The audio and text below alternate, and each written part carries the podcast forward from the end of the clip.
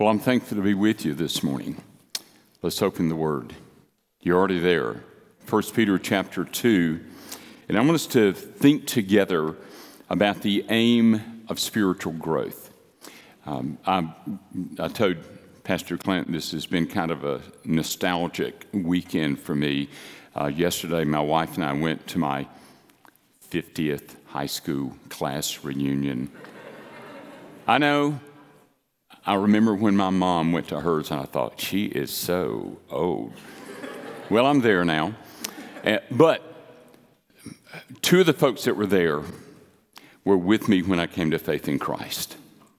And I thought about that. And I thought, how merciful of the Lord to save me as a 15 year old. And then in my devotion time this morning, I was reading in Psalm 37. And when I was a college student uh, in Mobile, we had, a group of us traveled up to Birmingham and we heard this older British pastor. He probably wasn't that old now as I reflect back on it, but he was older at the time. And he preached on Psalm 37 to our college group Commit your way to the Lord, trust also in him, and he will bring it to pass. And that riveted me, and it affected the whole direction of my life. I want you to see these verses this morning. And maybe by the grace of God, He will work these truths into our minds and hearts so that we understand the real aim of spiritual growth coming to Christ. All right. Our, our text, verses 4 and 5 but let me, let me back up in, in verse 1. I, I want you to see how Peter begins because this is going to be uh, very helpful for us to understand what is being said in this passage. Therefore, I'm, I'm reading from the New American Standard. Therefore, putting aside all malice and deceit and hypocrisy and envy and all slander, like newborn babies desire long for the pure milk of the word, so that by it, by the word, you may grow in respect to salvation. And then here's the caveat he gives if you have tasted the kindness of the Lord. That's another way of, of him saying, if you're born again, if Christ dwells in you, if you have been affected and impacted by the gospel of the crucified, resurrected Christ, and you have trusted in Him, and you have turned from your sin, and He is now your Lord and Savior, if that is true, He says, and coming to Him as to a living stone, rejected by men, but choice and precious in the sight of God, you also, as living stones, are being built up as a spiritual house for a holy priesthood to offer up spiritual sacrifices acceptable to God through Jesus Christ. Let's think about God's Word. Well, Karen and I have been living in the same house for 19 years, and for 19 years I've been walking out our uh, uh, g- garage, and we've got a little garden area, a few herbs, a few tomatoes, a few things like that, and a dogwood tree. And for 19 years, I've walked out and I've seen that lovely dogwood tree, the leaves on it, and then in the, the spring, the blooms on it, and I loved it, like it. Something happened this year. I walked out, instead of seeing those leaves and those lovely blooms, I saw these dry, dead branches. I thought, no, my dogwood can't be dead. I'm going to have to cut it down. I thought, I don't want to, you know, I might, I might cut a pine tree down, but I don't want to cut a dogwood down. And so, you know, I kept watching and watching, and finally I realized that the evidence was far too clear. There were no leaves, there were no blooms, there was no life, it was dead. Something like that is very similar when it comes to our, our spiritual life. Because if Christ is in us, there will be some evidences of his life. I mean, how do you ha- uh, hide the life of the resurrected Lord Jesus dwelling in you by the Holy Spirit? How do you hide that life? Now, you may say, well, you know, someone can fake growth. Yeah, you can go out and tape leaves and blooms to a dead dogwood tree, but it's not going to take long to tell those things are fake. They're, they're not going to last. Uh, and we can try to fake it. And, and maybe some of you, uh, I mean, I, I thought about some of my other friends that were at this reunion. Maybe some of you have faked being a Christian. And you've been taping those dead leaves and dead blooms on your life, and you think nobody notices. God does. And He sees it. That's the reality. And maybe some of your friends do, and they're grieved and they're praying for you. It's time to see that only the life of Christ really produces real spiritual life. Now, you, may say, okay, this, this kind of bugs me a little bit. I don't think I'm on a very good trajectory in my spiritual growth. I, I understand that.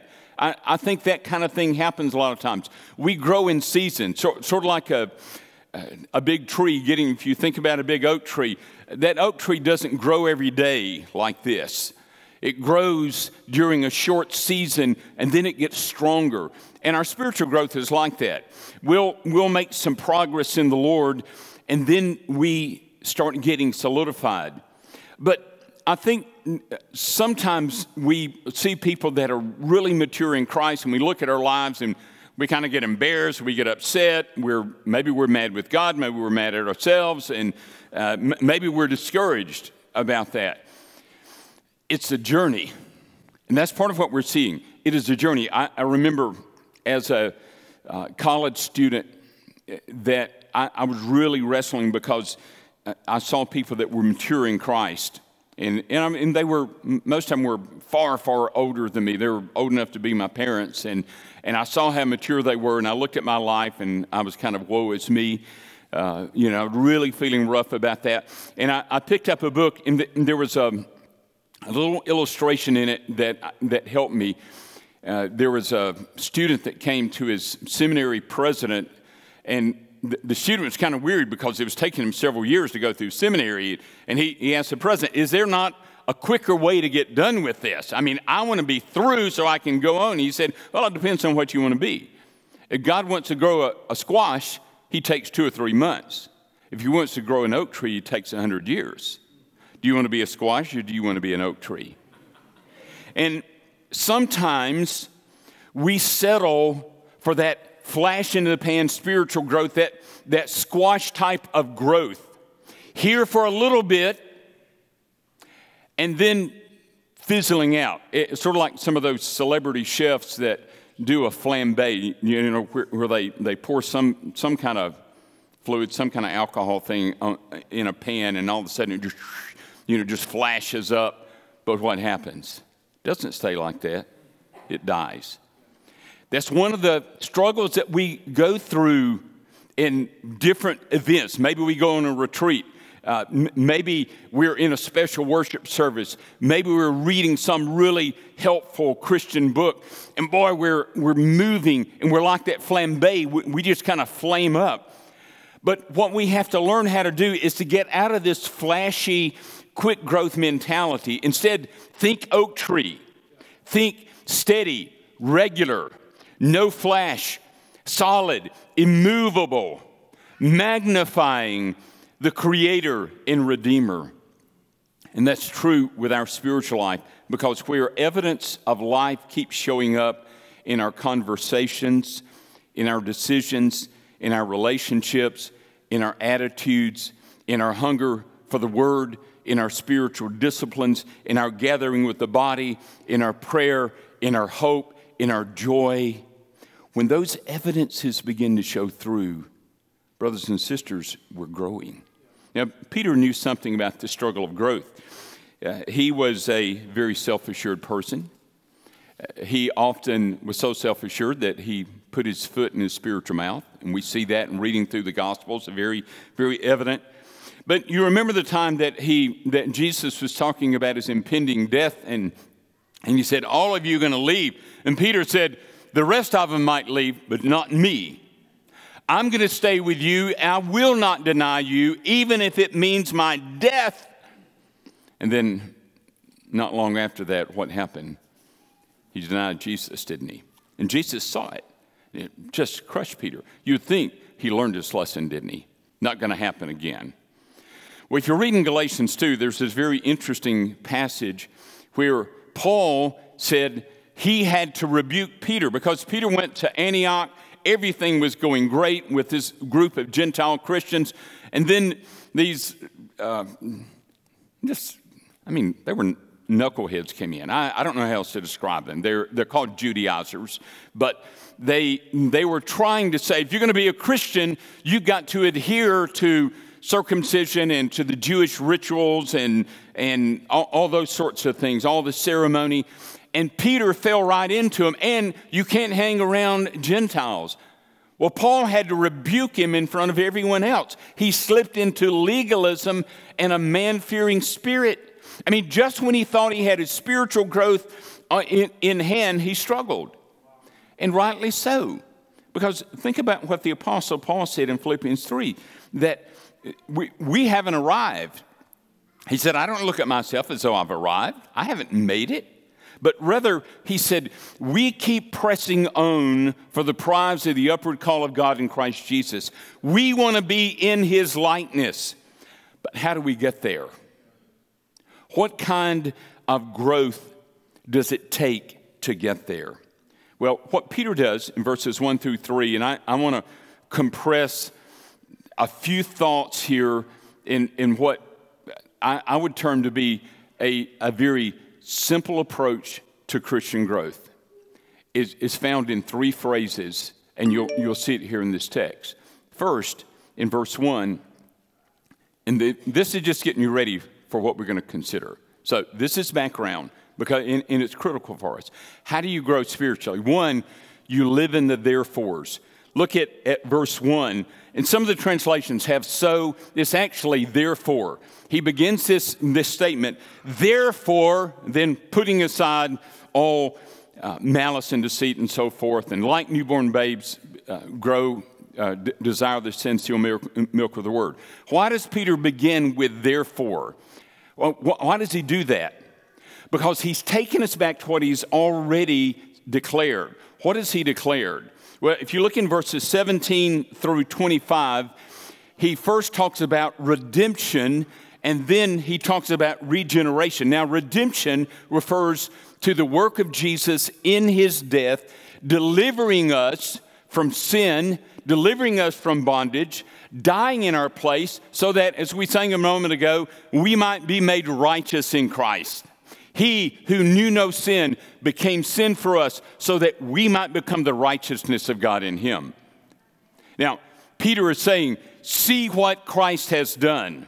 And then he talks about the regenerating work of the Holy Spirit. He tells him in verse 22 fervently love one another from the heart. For, in other words, there's a reason you can do this. For you have been born again, not of seed which is perishable, but imperishable through the living and abiding Word of God. And then he ends by saying, And this is the word that was preached to you. What word is he talking about?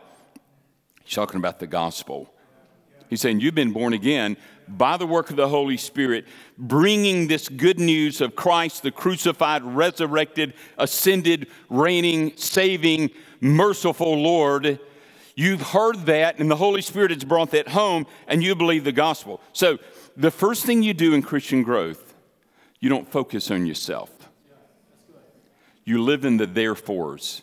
Live in the therefores of the scripture. Every time you see that therefore, see what it's there for. Keep going back, keep looking. That is the foundation. How do you grow as a Christian? How do you grow spiritually? You've got to live in the therefore of the redemptive work of Jesus, the regenerating work of the Holy Spirit. Second thing, put aside the deeds of the flesh. I mean, in a very tight way compared to what Paul does in Romans 6 and 7 and what he does in, uh, in Ephesians 4 and what he does in uh, Colossians 2 and 3. In a very tight way, Peter says, Therefore, putting aside all malice and all deceit and hypocrisy and envy and all slander. Now, why does he pick those sins? Uh, they're just sort of categories of sins. It's a garden variety, maybe we could say. It's not all, he's not identifying all sins. He would run out of space, wouldn't he? And so he's not saying just deal with these sins and others are okay. No, no, no. But he's saying because of the therefores, because of the redemptive work of Christ, regenerating work of the Holy Spirit, then how do you grow? You keep dying to sin. You're serious. You're serious about dealing with your sin. I mean, look what he, he says later in verse 24 of chapter 2. And he himself bore our sins in his body on the cross so that we might die to sin and live to righteousness. For by his wounds you were healed. Now, what, what, why does Christ save us? So we can go to heaven? Well, yeah, that's good. What about in the meantime? He wants us to live like Him. He wants us to look like Him. So when you go back to work tomorrow or you go to the, back to your college campus, you're mirroring Jesus Christ. But how are you going to do that unless you deal with sin?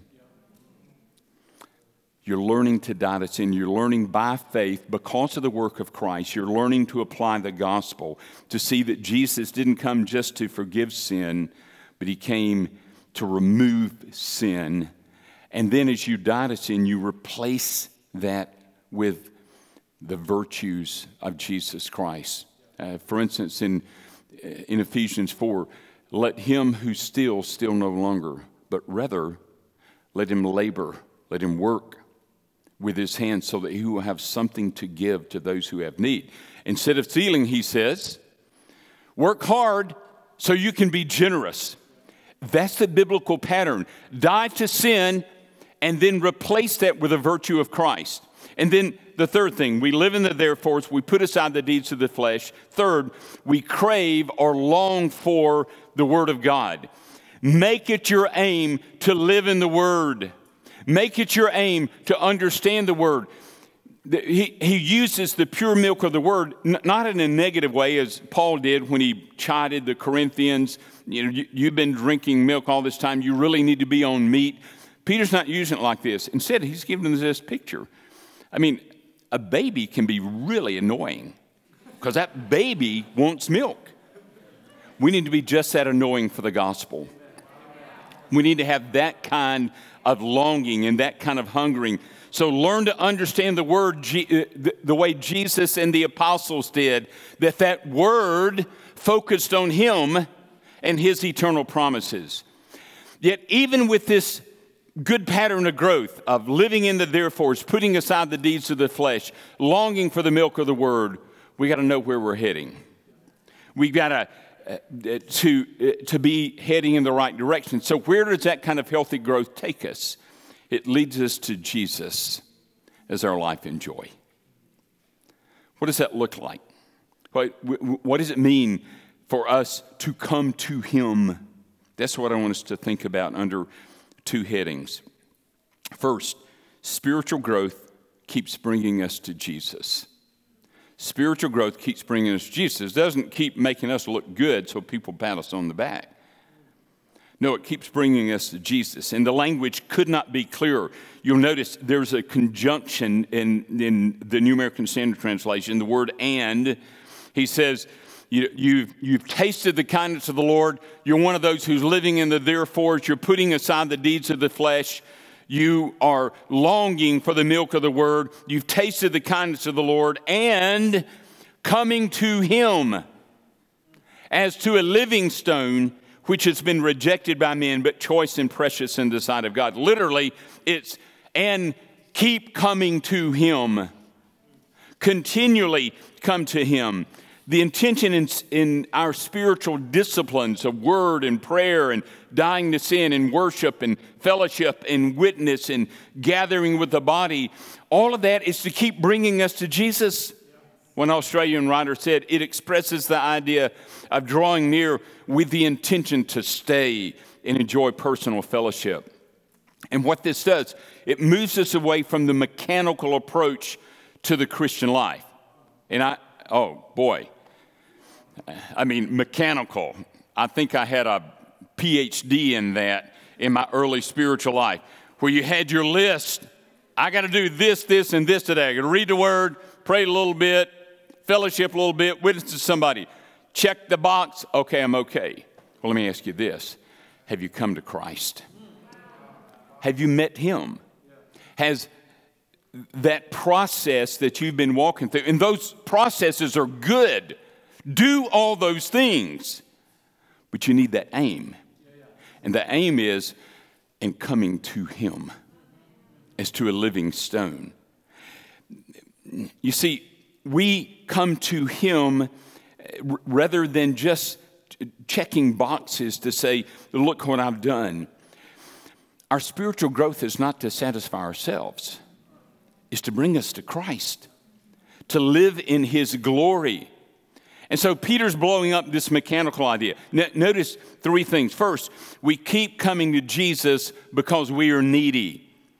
The more we grow in our spiritual life, the more we feel our neediness. And so if you if you think, man, something is really wrong with me, I just feel so desperate and needy. Good. That's a good sign that you're growing in the Lord. Because the more you grow, the more you see Him in His divine perfections, the more you see yourself as a sinner and deserving judgment, but God shown mercy to you. The more you grow, the more you feel your weakness, that apart from Christ, you have no strength. You need His enabling. You can't walk in obedience without Him. You can't serve Him in faithfulness. You can't worship Him in spiritual truth. That's why you keep coming to Him. Only in Christ will our soul needs be met. And only in relationship to Him do we find life and joy and hope to journey through the challenges of life. But there's this problem. We, we sometimes will so stuff our schedule to keep from pausing. And maybe we're doing good things. I mean, I'll say as a pastor, maybe I'm doing sermon preparation. It's a good thing. Maybe I'm praying through my church directory. It's a good thing. Uh, maybe I'm checking on some of the saints. Maybe I'm visiting some folks in the hospital. Maybe I'm counseling someone. Those are all good things. But our schedule can become so packed that we don't be still and know that He is God and let Him affect us. That's why, in this whole process of our, our spiritual growth and coming to Him and desiring Him, we come to Jesus Christ and we keep seeing our need for Him every day. Now, I, have been helped in my own walk with the Lord uh, by reading the Psalms uh, regularly. And I, in my daily uh, Bible reading, I go through the, the uh, Old Testament, New Testament, but the, the wisdom literature. And so I'm, I'm regularly reading the Psalms and Proverbs and Ecclesiastes and, and, and the Song of Solomon. And in this, especially the Psalms help us. Psalm 139, 23, and 24. Search me, O God, and know my heart. Try me and know my thoughts, and see if there is any hurtful way in me, any sin, any wrong direction, and lead me in the everlasting way. He felt his neediness. It, we can become so busy in our activities, even spiritual things, that we lose sight of that. And we fail to know the, the Lord. And so here's why we keep reading these Psalms. For instance, Psalm 69, verses 1 to 3. Save me, O God, for the waters have threatened my life. I have sunk in deep mire, and there is no foothold. I have come into deep waters, and a flood overflows me. I'm weary with my crying. My throat is parched. My eyes fail while I wait for my God. You feel the desperation? Or uh, another one in Psalm 38 O Lord, rebuke me not in your wrath and chasten me not in your burning anger, for your arrows have sunk deep in, into me, and your hand has pressed down on me. There's no soundness in my flesh because of your indignation. There's no health in my bones because of my sin. Unless we feel something of our need for the Lord, we're not going to be very motivated to seek Him and to come to Him. So, neediness is welcome because neediness means we go to Jesus and He alone can satisfy us. Second, we keep coming to Jesus, not only out of our neediness, but we keep coming to Jesus because he is sufficient. And coming to him as to a living stone. Kind of interesting. Think about it in the Old Testament. So often the Lord is called a rock. So this is not a foreign idea here. And coming to him as to a living stone. Now, uh, down in verses 6 through 8, Peter amplifies this, this illustration uh, from the Old Testament. Behold, I lay in Zion a choice stone, a precious cornerstone, and he who believes in him will not be disappointed. But there are some that disbelieve. And he said, The stone which the builders rejected, this became the very cornerstone, a stone of stumbling, a rock of offense. What, what he's doing, he's taking an image of building the ancient temple. He's using that and saying, There's something bigger and better and greater than the temple. And so he says, and coming to him to a living stone who's been rejected by men, but is choice and precious in the sight of God. Now, Israel valued the temple as much as anything, and, and rightly so, because there God revealed himself. There was his presence. There was the mercy seat where the blood was, was sprinkled, and their sins were atoned for, and God's wrath was satisfied. But you remember what Jesus said to folks who were admiring the temple and said, Man, this, this thing is great. And Jesus said, I say to you, something greater than the temple is here. When Jesus said that, he blew their religion out of the water to see it's not those physical stones that's most important. No, it's that living stone, the Lord Jesus Christ. And later on, Jesus said, Destroy this temple and in three days I will raise it up. And John said in John 2, but he was speaking of the temple of his body. And later on in the book of Revelation, it, you, you find the new Jerusalem coming down out of heaven. And John said, I saw no temple in it, for the Lord God the Almighty and the Lamb are its temple. You, you see why Peter uses this kind of terminology of a living stone? He's pointing to the Lord Jesus Christ, who came in the flesh to dwell among men, and now having fully satisfied all the sacrifices that were done in that temple, having fully satisfied that at the cross, because all they, all they were doing is pointing to the cross, and having satisfied divine justice and having propitiated God, satisfied God with reference to our sins at the mercy seat, we come to him as to a living stone. And he's a living stone.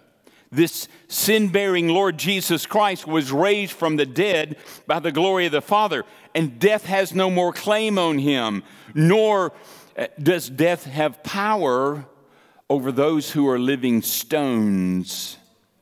That, that's, that's where Peter is heading. He's saying, You see what the Father's done in raising Jesus from the dead? That's what he's done through Christ for all who are in Christ. That's why we keep coming to Him in, in whom we have our life. The uh, writer of Hebrews said, Therefore, since the children share in flesh and blood, he himself likewise also partook of the same, so that through death he might render powerless him that had the power of death, that is the devil, and might free those who through fear of death were subject to slavery all their lives. You see, what has Jesus done with death? I, I love a quote that a friend of mine sent me this week, uh, written from a guy that founded Reformed Seminary, uh, Sam Patterson. He said, Christ has made death his handyman. Christ has made death his handyman and had re- reduced death to a servant who can only open the door to heaven for Christ's people. We come to a living stone who's conquered death, so that we say with Paul in 1 Corinthians 15, Oh, death, where's your victory? Oh, death, where's your sting? Christ has taken it. And so let me ask you something. Do you get saved and you suddenly never have fear of death again? Unless you're a really strange bird, that's not the case. You, you still struggle. There are difficulties. That's why you keep coming to Jesus you keep coming to Him. And as you come to Him, you begin to realize, oh, He took the sting of death. He has the victory over death. I do not need to live in fear. But if you don't keep coming to Him, then death's going to keep hanging, keep pressing. We come to Him. We find Him to be sufficient because He is our sin bearer, He is our mediator. And as He gives us the means of grace to live in the therefores, to put to death sin, to long and hunger for the Word, we come to Him and we find Him sufficient, not just for death, but everything in between. All those things that are just weighing you down and bugging you and burdening you and, and depressing you, He is sufficient. Third, we keep coming to Jesus because He is worthy. As we utilize the means uh, of grace for spiritual growth, this living in the therefores, it's putting, putting to death our sin, feeding on the word, we keep coming to Him as to a living stone which has been rejected by men, but is choice and precious in the sight of God. You remember during the triumphal entry, Jesus came into Jerusalem, and, and uh, at first the, the crowds were all excited, and then later, a few days later, they were jeering and they were mocking him. And the religious leaders were mocking him. They called him a blasphemer and they condemned him as unworthy to continue living. They rejected him uh, because he didn't fit the kind of Savior that they wanted him to be. Have you fallen into that trap?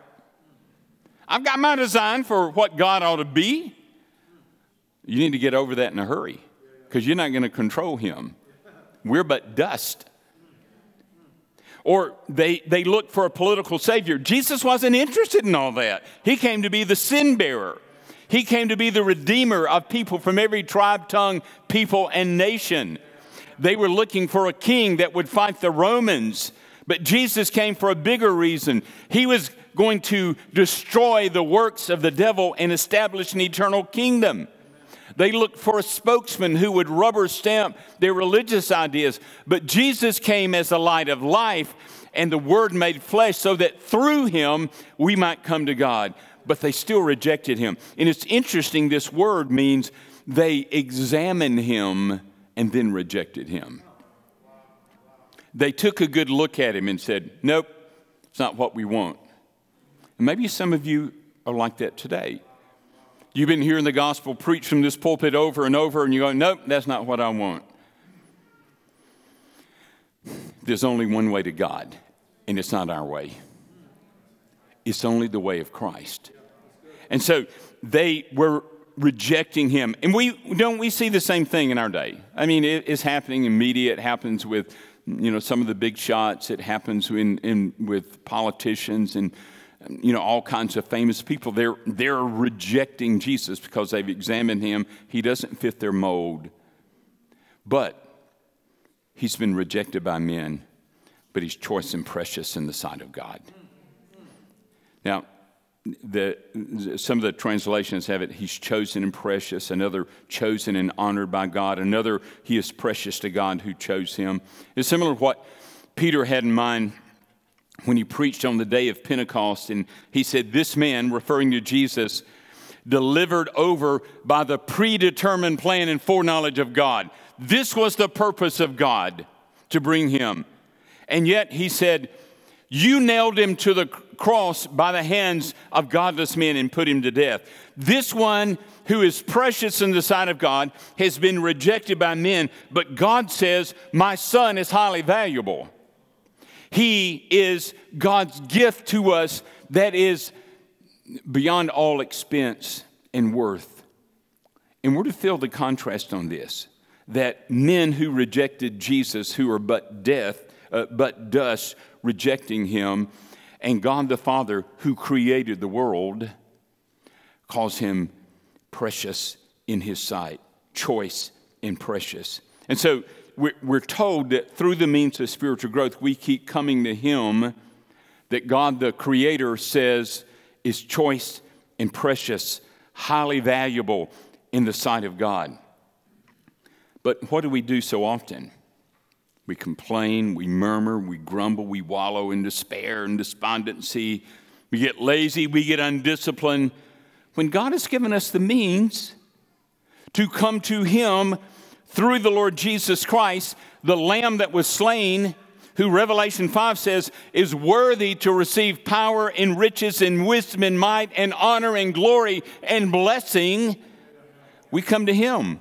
You see, healthy spiritual growth leads us to see Jesus with new eyes and to taste Him with fresh desire and to love Him with renewed affections and to enjoy Him with intense delight and joy. I love John Calvin's very simple comment on this passage. He said, He, the person, only makes progress in the gospel who in heart comes to God. And that's what God has given us through this means of grace, through the therefores, living in the therefores, putting to death sin, and, uh, and then craving or longing for the word. We will not come to Him apart from the means that God has given us to grow in the grace and knowledge of Christ. So you're going to be a squash, you're going to be an oak. Embrace the means that God has given for you to come to Christ But notice the second thing that spiritual growth keeps uniting us in life and service. The, the point that Peter's making in verse 5 is that you affect the spiritual growth of all of those around you. He's using plural language. So if he's using plural language, he's talking about all of us. He's not singling us out and saying, you singly, uh, singularly are a living stone, you in a singular fashion are being built up as a spiritual house for a royal priesthood to offer up spiritual sacrifices acceptable to God through Jesus Christ. No. He says you, plural, you, the church. And, and so what he's doing, he's showing this corporate practice. He, he's moving from coming to Christ, and now Christ in verse 5 is building up his church. And underlying this uh, Peter is correcting the spiritually lazy and undisciplined to let us know we're affecting everyone else because we're to be growing together as a body, as a spiritual house.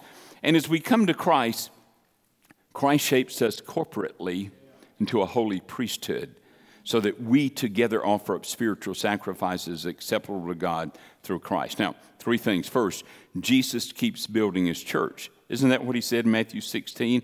I will build my church. He didn't say, You guys are going to build my church. You apostles, you're going to build my church. No. I will build my church, and the gates of Hades will not prevail against it. And so here's this lively, ongoing uh, action of Jesus and building us together. You also, verse 5, plural, as living stones. That, that's very important. If He is the living stone and now we are living stones, that means we have been affected by the death and resurrection of Christ. We are living stones because we have been brought into union with Him through repentance and faith in Jesus Christ and this effect of the gospel upon us. And he says, You also, as living stones, are being built up as a spiritual house for a holy priesthood to offer up spiritual sacrifices acceptable to God through Jesus Christ. So, who's doing the building? It's not us. As a matter of fact, the, the passive voice of the verb indicates it's the one who's choice and precious in the sight of God who's building the church. Jesus knows better than to turn that over to us. He, he's going to do that. And so he's using this construction terminology that we become the, the, the building blocks, the timbers, the nails, the, uh, the, the hinges, and he begins to put us together so that we are a people that reflect him. Now, we can look at this and say, well, Jesus is building his universal invisible church. But Peter wasn't much of an invisible sort of guy, was he? I mean, Peter was a cornbread and peas sort of fellow. He was uh, brick and mortar sort of a guy. He wanted to see this real thing happen. And he was writing to people who were not living invisibly. He was writing to believers in modern day Turkey, ancient Asia Minor. They were suffering for their faith. They didn't want something invisible, they wanted something real. And so he says, You who are suffering, you're being built up as a spiritual house. As one writer said, suitable to the Spirit's indwelling. And that's really what Paul talks about in Ephesians 2, verses 19 through 22, where he said the church is built upon the foundation of the apostles and prophets, referring to the revelation of the gospel, Christ Jesus himself being the cornerstone, in whom the whole building, he's talking about the church, being fitted together is growing into a holy temple in the Lord, in whom you also are being built together as a dwelling of God in the Spirit. The same Lord who saves us by his death and resurrection is presently working to build us and shape us into a suitable dwelling place for the Holy Spirit. We don't need a temple anymore. People that talk about rebuilding a temple, that's God's purpose and plan. I'm going, where do you get that? No. He's building the church.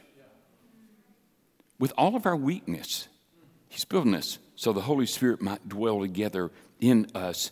And our spiritual growth is the means that Christ has given for this process of growing so that we are more and more Uh, uh, giving evidence of being inhabited by the Holy Spirit. And so he builds us, he says, as a spiritual house for a holy priesthood. You remember there was one tribe, the, the tribe of Levi, that were the priest. They were designated as priests, but he says, no longer, it's all of you. So I'm looking at a bunch of priests. Can you believe that?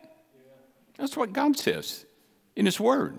So He calls us priests, and we're to enjoy that status, and we're part of this new temple, this holy priesthood. And so we are a, a people indwelled by the Spirit of God who, by that indwelling, that saving work of Christ, who is building us up as a bunch of living stones, and he now says, You're a bunch of priests. And if we're a holy priesthood, that means we belong to the Lord it was interesting. I was reading this again, book of Joshua this morning in my devotion time, and this reiterated all throughout the, the uh, other books in the, the law. And then in Joshua, he was parceling out the land, and he says, But the Levites were not given any land because their portion is the Lord. You know what he's saying?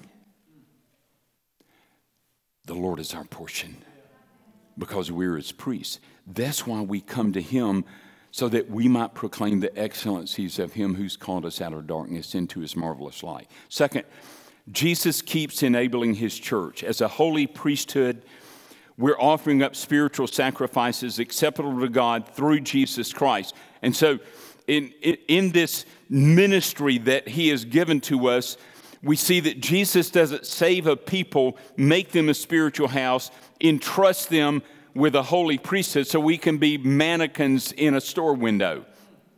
But the priesthood was active. There were no chairs. You didn't sit down. You were involved. You were praying. You were offering sacrifices. You were teaching the people. You were explaining the ways to God. You were meditating upon Him. Centuries ago, that was for the elite few. But now it's all of us. And you don't even have to go to seminary. And there's no special calling other than this call in the saving work of Christ, who gives us the power through the Spirit and strength through the gospel so that we might be a holy priesthood. So, what do we do? Well, Romans 12, 1 and 2, we offer up ourselves as living sacrifices. Uh, Hebrews 13, 15, we offer the sacrifice of our lips, giving praise to his name. We're thanking Him, we're praising Him. 1 Peter 2 9, we're proclaiming the excellencies of Him who's called us out of darkness into light. So we're, we're proclaiming that work of redemption that by His mercy we've experienced. Uh, 1 Thessalonians 5:17, we're praying without ceasing. Uh, in Hebrews 13:16, we're offering sacrifices of doing good and sharing. So here's where our spiritual growth shapes our praise and our gratitude. It gives power to our gospel witness. It deepens our praying in the Holy Spirit. It intensifies our serving one another. And it brings us to the altar every day of being a living sacrifice. And we exercise the means of grace in spiritual growth. And in doing so, we come to Jesus and we find him sufficient. You say, give me another word. We find he is enough. As a matter of fact, we find he is more than enough. And he works through this devotedness to him to shape us as a spiritual house for a holy priesthood so that we might offer up spiritual sacrifices pleasing to God. That means there's no room for coasting, no room for laziness, no room for neglect. If you have tasted the kindness of the Lord, then grow through the means Christ has given, so that he, by his mercy, might build you up together into a holy temple in the Lord. But notice the third thing, very simply Jesus keeps welcoming his church. Now, why is that important? Because I think sometimes we, we, we see our weaknesses, we see our failures, we see where we blow it, and, and we think, I'm just not giving God enough. Look, look what he says. You also, as living stones, are being built up as a spiritual house for a holy priesthood to offer spiritual sacrifices acceptable to God through all of your energy. Is that what he says? Acceptable to God because you never blow it. Acceptable to God through Jesus Christ. We started with Him, we come back to Him, we go to Him, we end in Him. Through life in Christ, through the way of the death and resurrection of Christ, through this intensified affection with Christ as we grow spiritually, we're offering up spiritual sacrifices of witness and praise and prayer and service in our lives with the assurance that God accepts it because He accepts Christ. And because God has accepted Christ and because He has brought us into union with Himself, then all of our pitiful things He accepts. Again, Calvin said, There is never found in our sacrifices such purity that they are of themselves acceptable to God. Our self denial is never entire and complete. Our prayers are never so sincere as they ought to be. We are never so zealous and so diligent in doing good that our works are imperfect and mingled with many vices. When, oh, you're depressing us.